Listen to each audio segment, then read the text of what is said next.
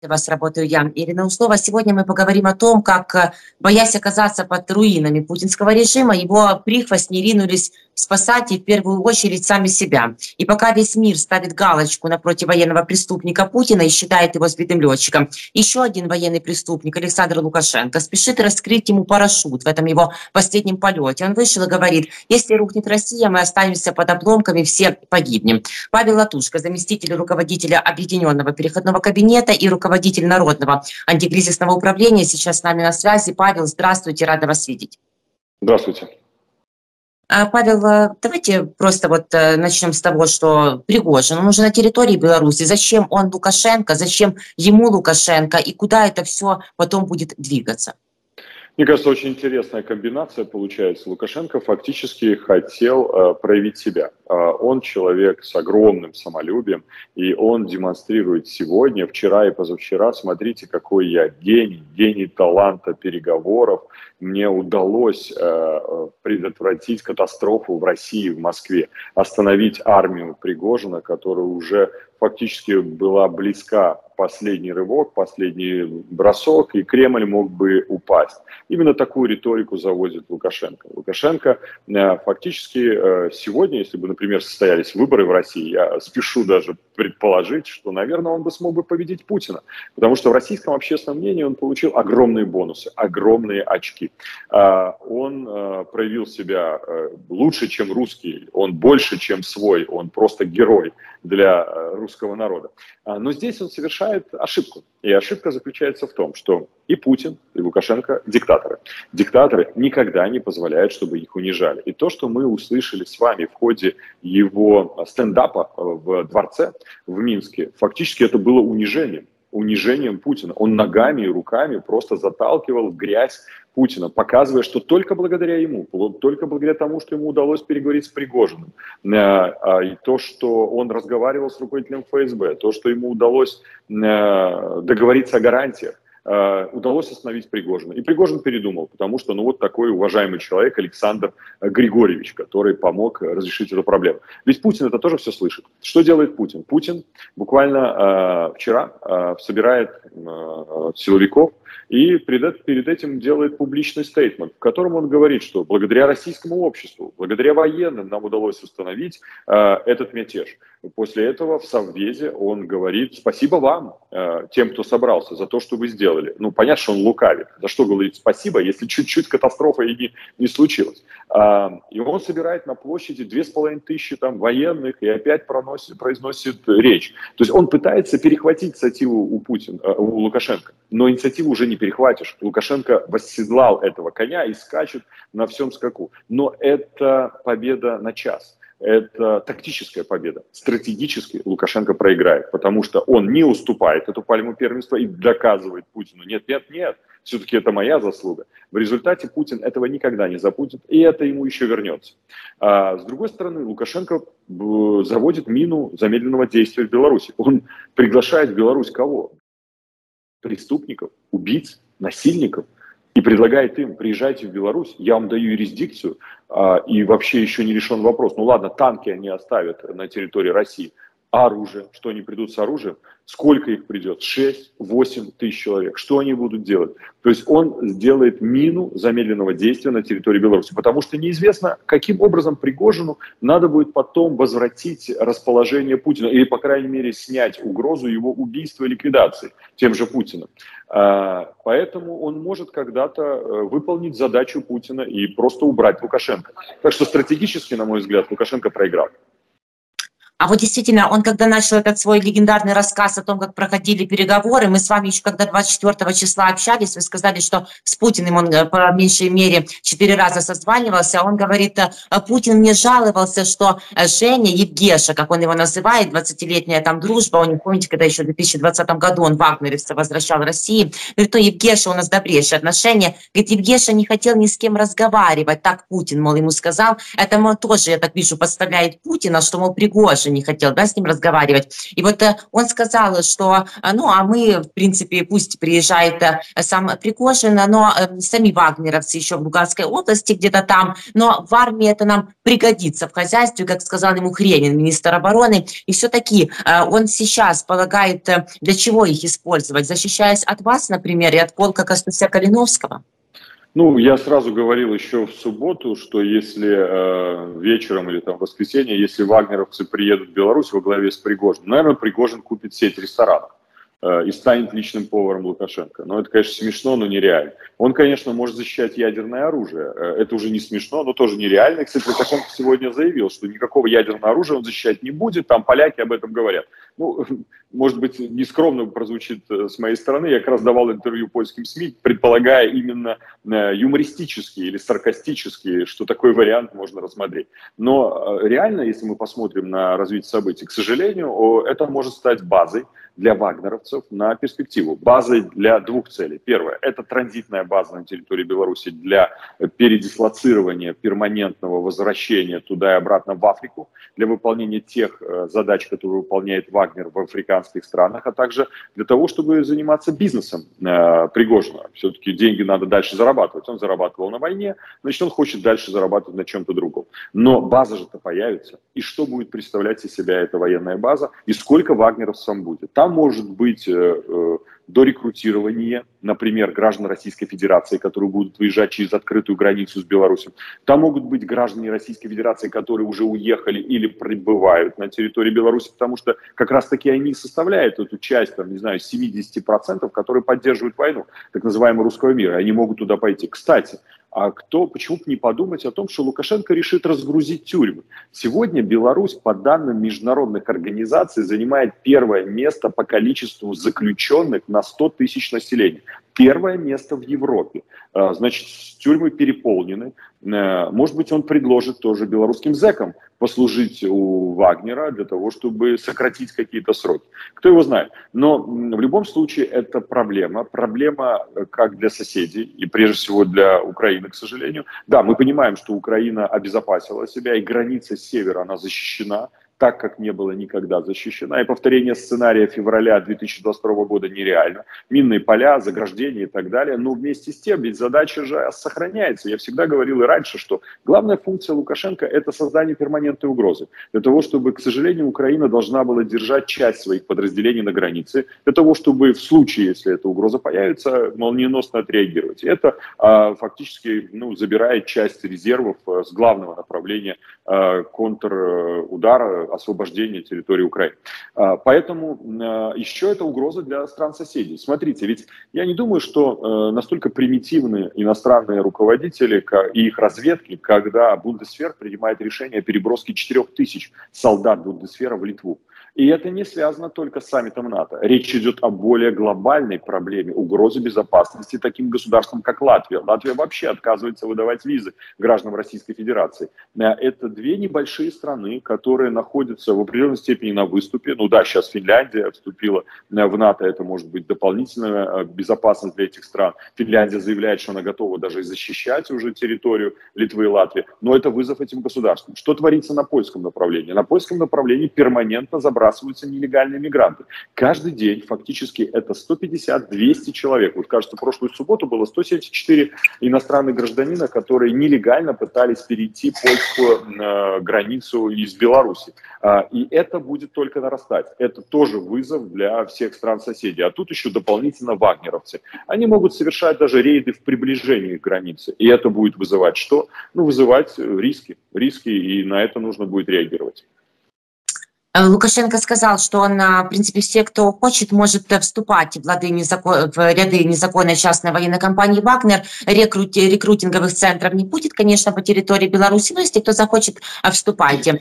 Помимо этого, действительно, Sky News 25 числа вышла уже со статьей, ссылкой на одного из бывших генералов, что не исключают вот такую возможность рисков, что, что вагнеровцы могут с территории Беларуси пойти на Украину. Действительно, все заминировано, но все-таки могло ли это быть частью договоренности вот тогда, когда были переговоры между Лукашенко и Пригожиным, и что вообще мог пообещать Лукашенко такого Пригожину? Или это изначально входило как-то в их планы? А, я думаю, что это могло появиться в ходе переговоров. Это сделал заявление бывший начальник Генерального штаба Вооруженных сил Великобритании, насколько я понимаю. И действительно, да. этот сценарий нельзя сбрасывать со счетов.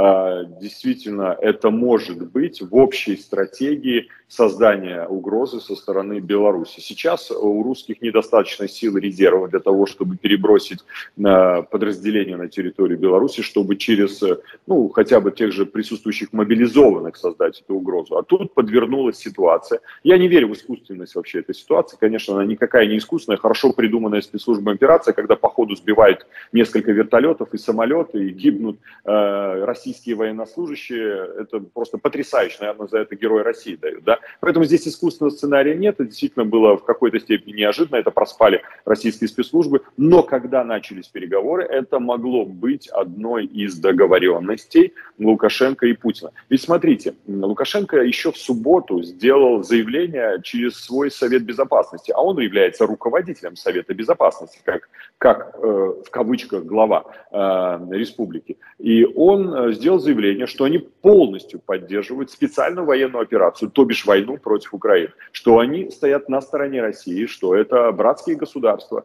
и что речь идет о военном братстве, и что он предпримет все усилия, чтобы защитить Россию, и так далее, и так далее. То есть Лукашенко сегодня же, он пошел еще дальше, что мы это делаем вместе, он признается, что он часть этой войны.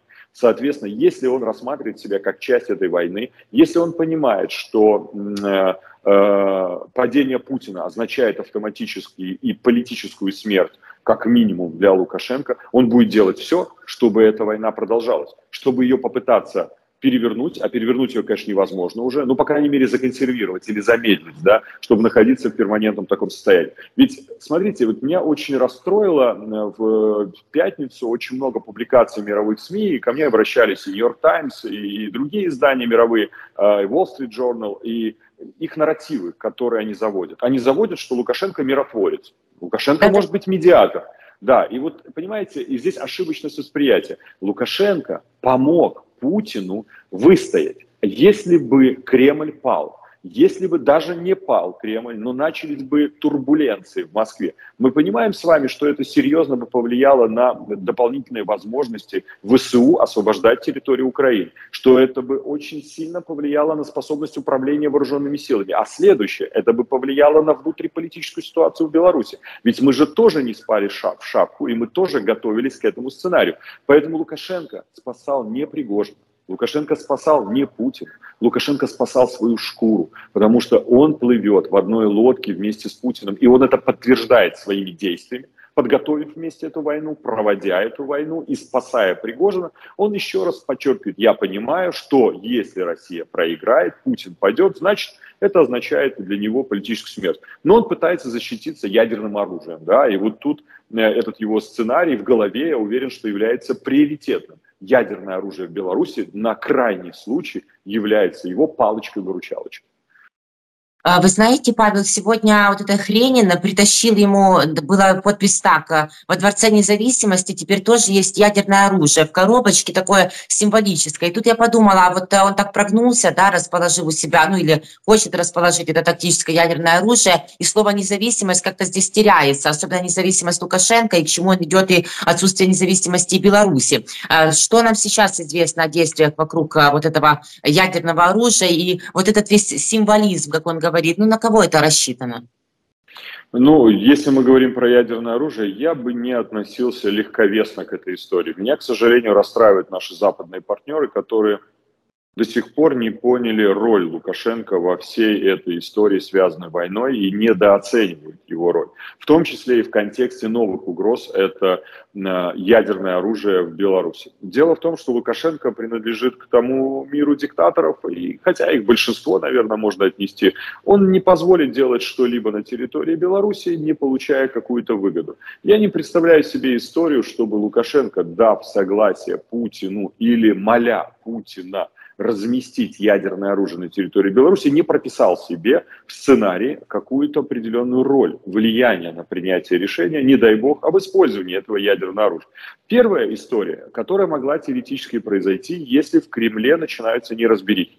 Если в этот момент э, проблема с управлением, контролем над ядерным арсеналом Российской Федерации, и в этот момент на территории Беларуси находится часть российского ядерного арсенала, кто им будет распоряжаться? Я убежден в том, что в том протоколе, который подписали Шойгу и Хренин, прописана эта ситуация, что в этой ситуации весь контроль и ответственность, и о чем, кстати, сегодня сказал Лукашенко. Ведь я же отвечаю за это ядерное оружие. Он именно это имеет в виду. Он не просто так бросает слова на ветер. Это прописано в документах.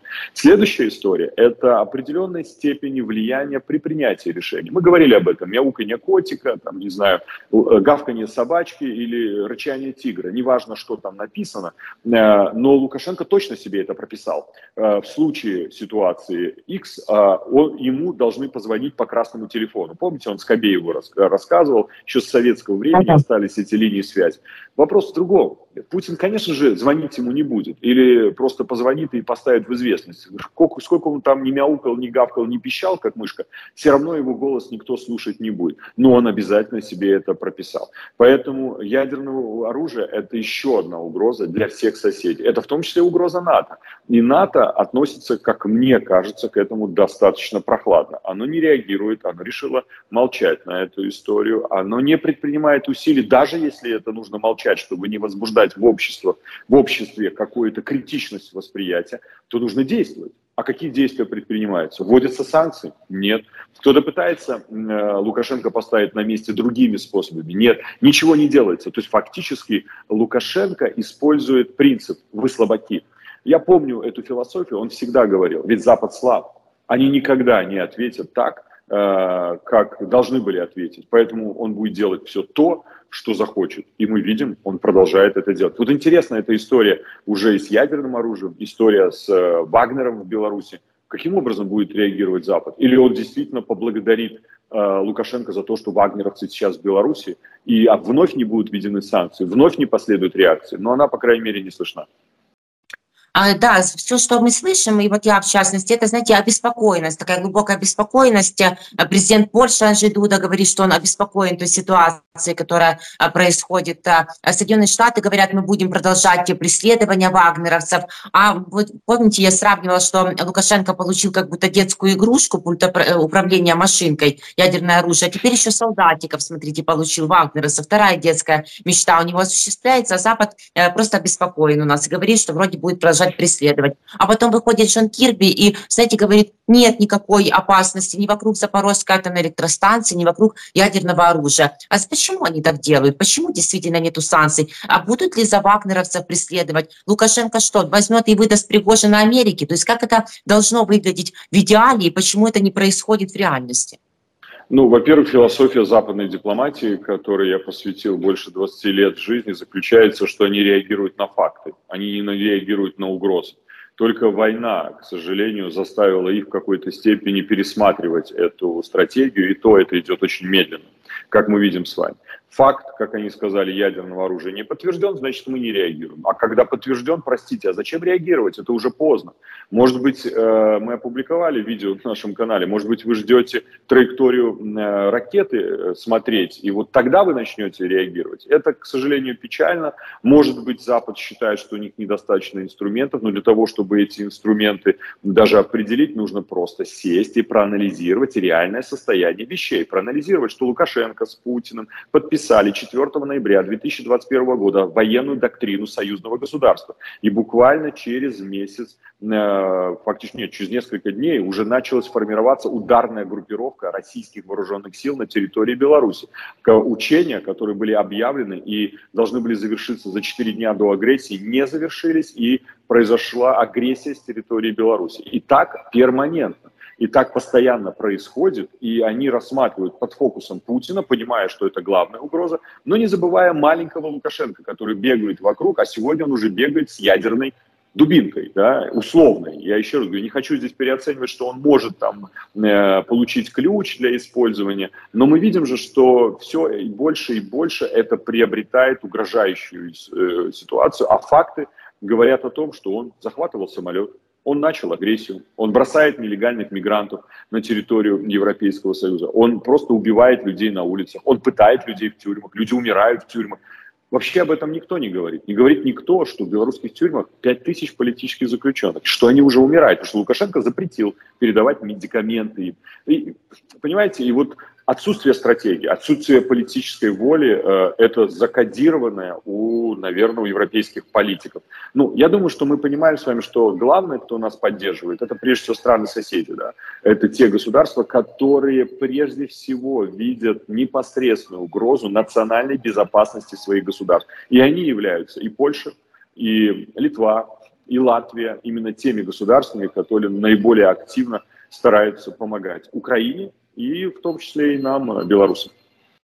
Да, Павел, а вот мы увидели совершенный факт, совершенный экоцид, Каховскую ГЭС. Реакции тоже, правда, не увидели. А еще один факт, который имеет э, подтверждение, в частности, и с вами мы это обсуждали, тоже он уже исполнен. Это факт депортации украинских детей на территорию Беларуси. Там, вот как и вы э, тоже сообщали нам, они же не просто там были, их там российским нарративом учили более чем. Сегодня Лукашенко это вспомнил. Вас он тоже вспомнил, Павел. Он говорит, мерзавцы, дальше некуда. Вот вдруг кто-то не знал, но они любят людей решать это все, что они умеют, в принципе. Знаете почему? Он это говорит, потому что вы подаете иск в Международный уголовный суд, а Лукашенко говорит, что какой иск? Детки, оказывается, на территории Беларуси отдыхали в лагерях, денежки выделяла Российская Федерация, Беларусь, и даже уезжать, представляете, никто не хотел. Насколько это цинично, низко и ужасно звучит из уст военного преступника Лукашенко. Скажите, пожалуйста, как сейчас продвигается дело по передаче доказательств в Международный уголовный суд, и что ему вот за такое должно светить?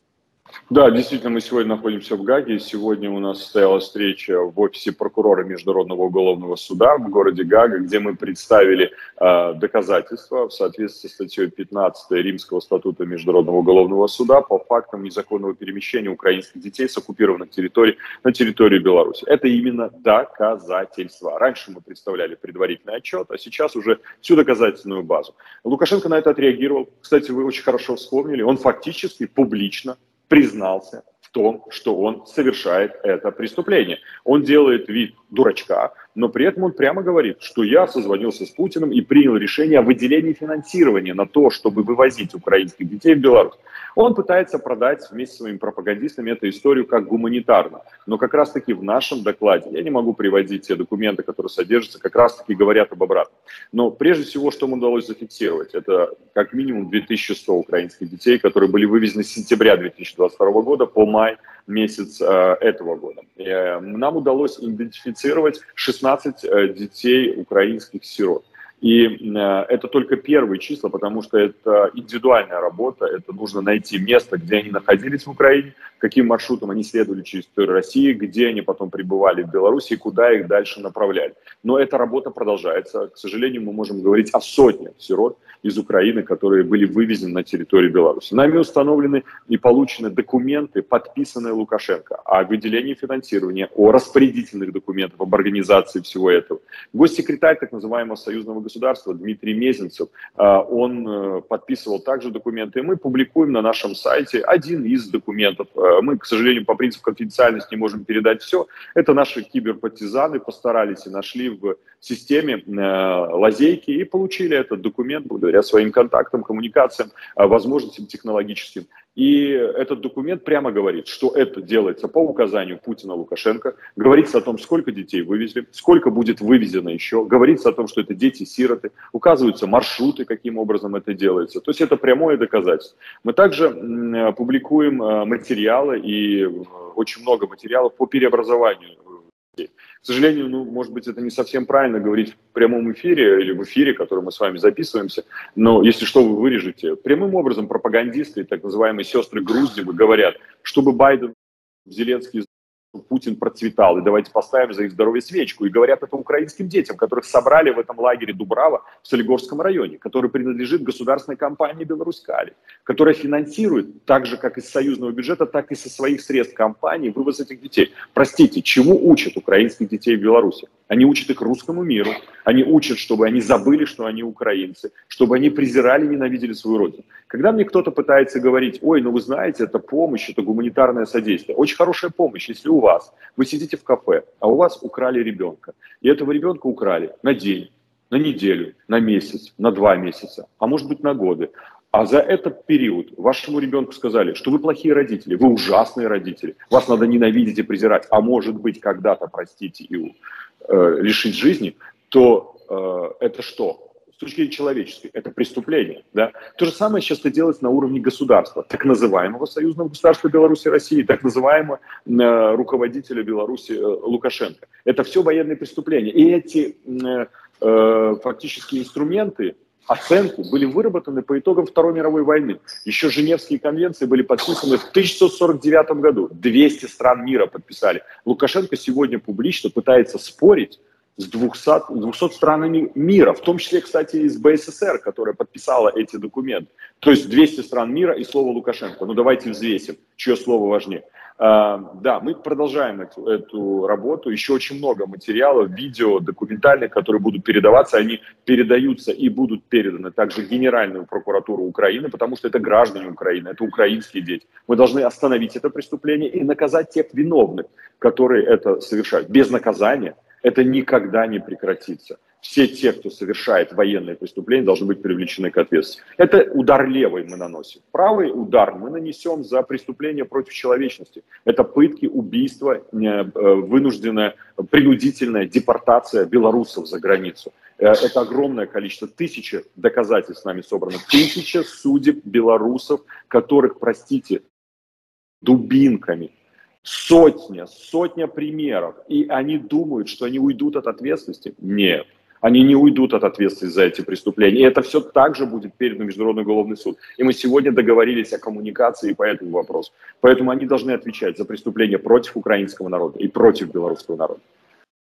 Они должны отвечать и по полной программе, когда э, что-то еще кто-то сомневается, мол, Лукашенко не пошел Суходолом, он полноценный участник войны, полноценный, который развязал Путин, еще и полноценный организатор войны против своего народа. И говоря о еще одних ударах, Павел, 24 числа также э, вышло общее обращение поочередное Светланы Тихановской, полка Костюся Калиновского, где было сказано, вступайте в наши ряды, мы только лишь ждем сигнала. И вы знаете, что я слышу последние дни, что если во-первых, э, вот этот э, неудачный мятеж Пригожина все-таки дошел до Москвы или до логической более точки, он показал, что у него то, что ниже пояса все-таки э, имеет большую цену, чем у Шойгу, он же там говорил, оказалось такое же, то, возможно, и полк Костуся Калиновского перешел бы к активным действиям. И еще, если бы белорусы, которые тоже вот вагнеровцам не рады, я слушала мнение людей, изнутри тоже как-то бы этому посодействовали, то время вот этого сигнала, оно бы пришло. Скажите, пожалуйста, пока это отложено отложенные действия, но процесс подготовки вот военно-политического свержения, как вы говорите, Лукашенко, он продолжается ведь, правильно?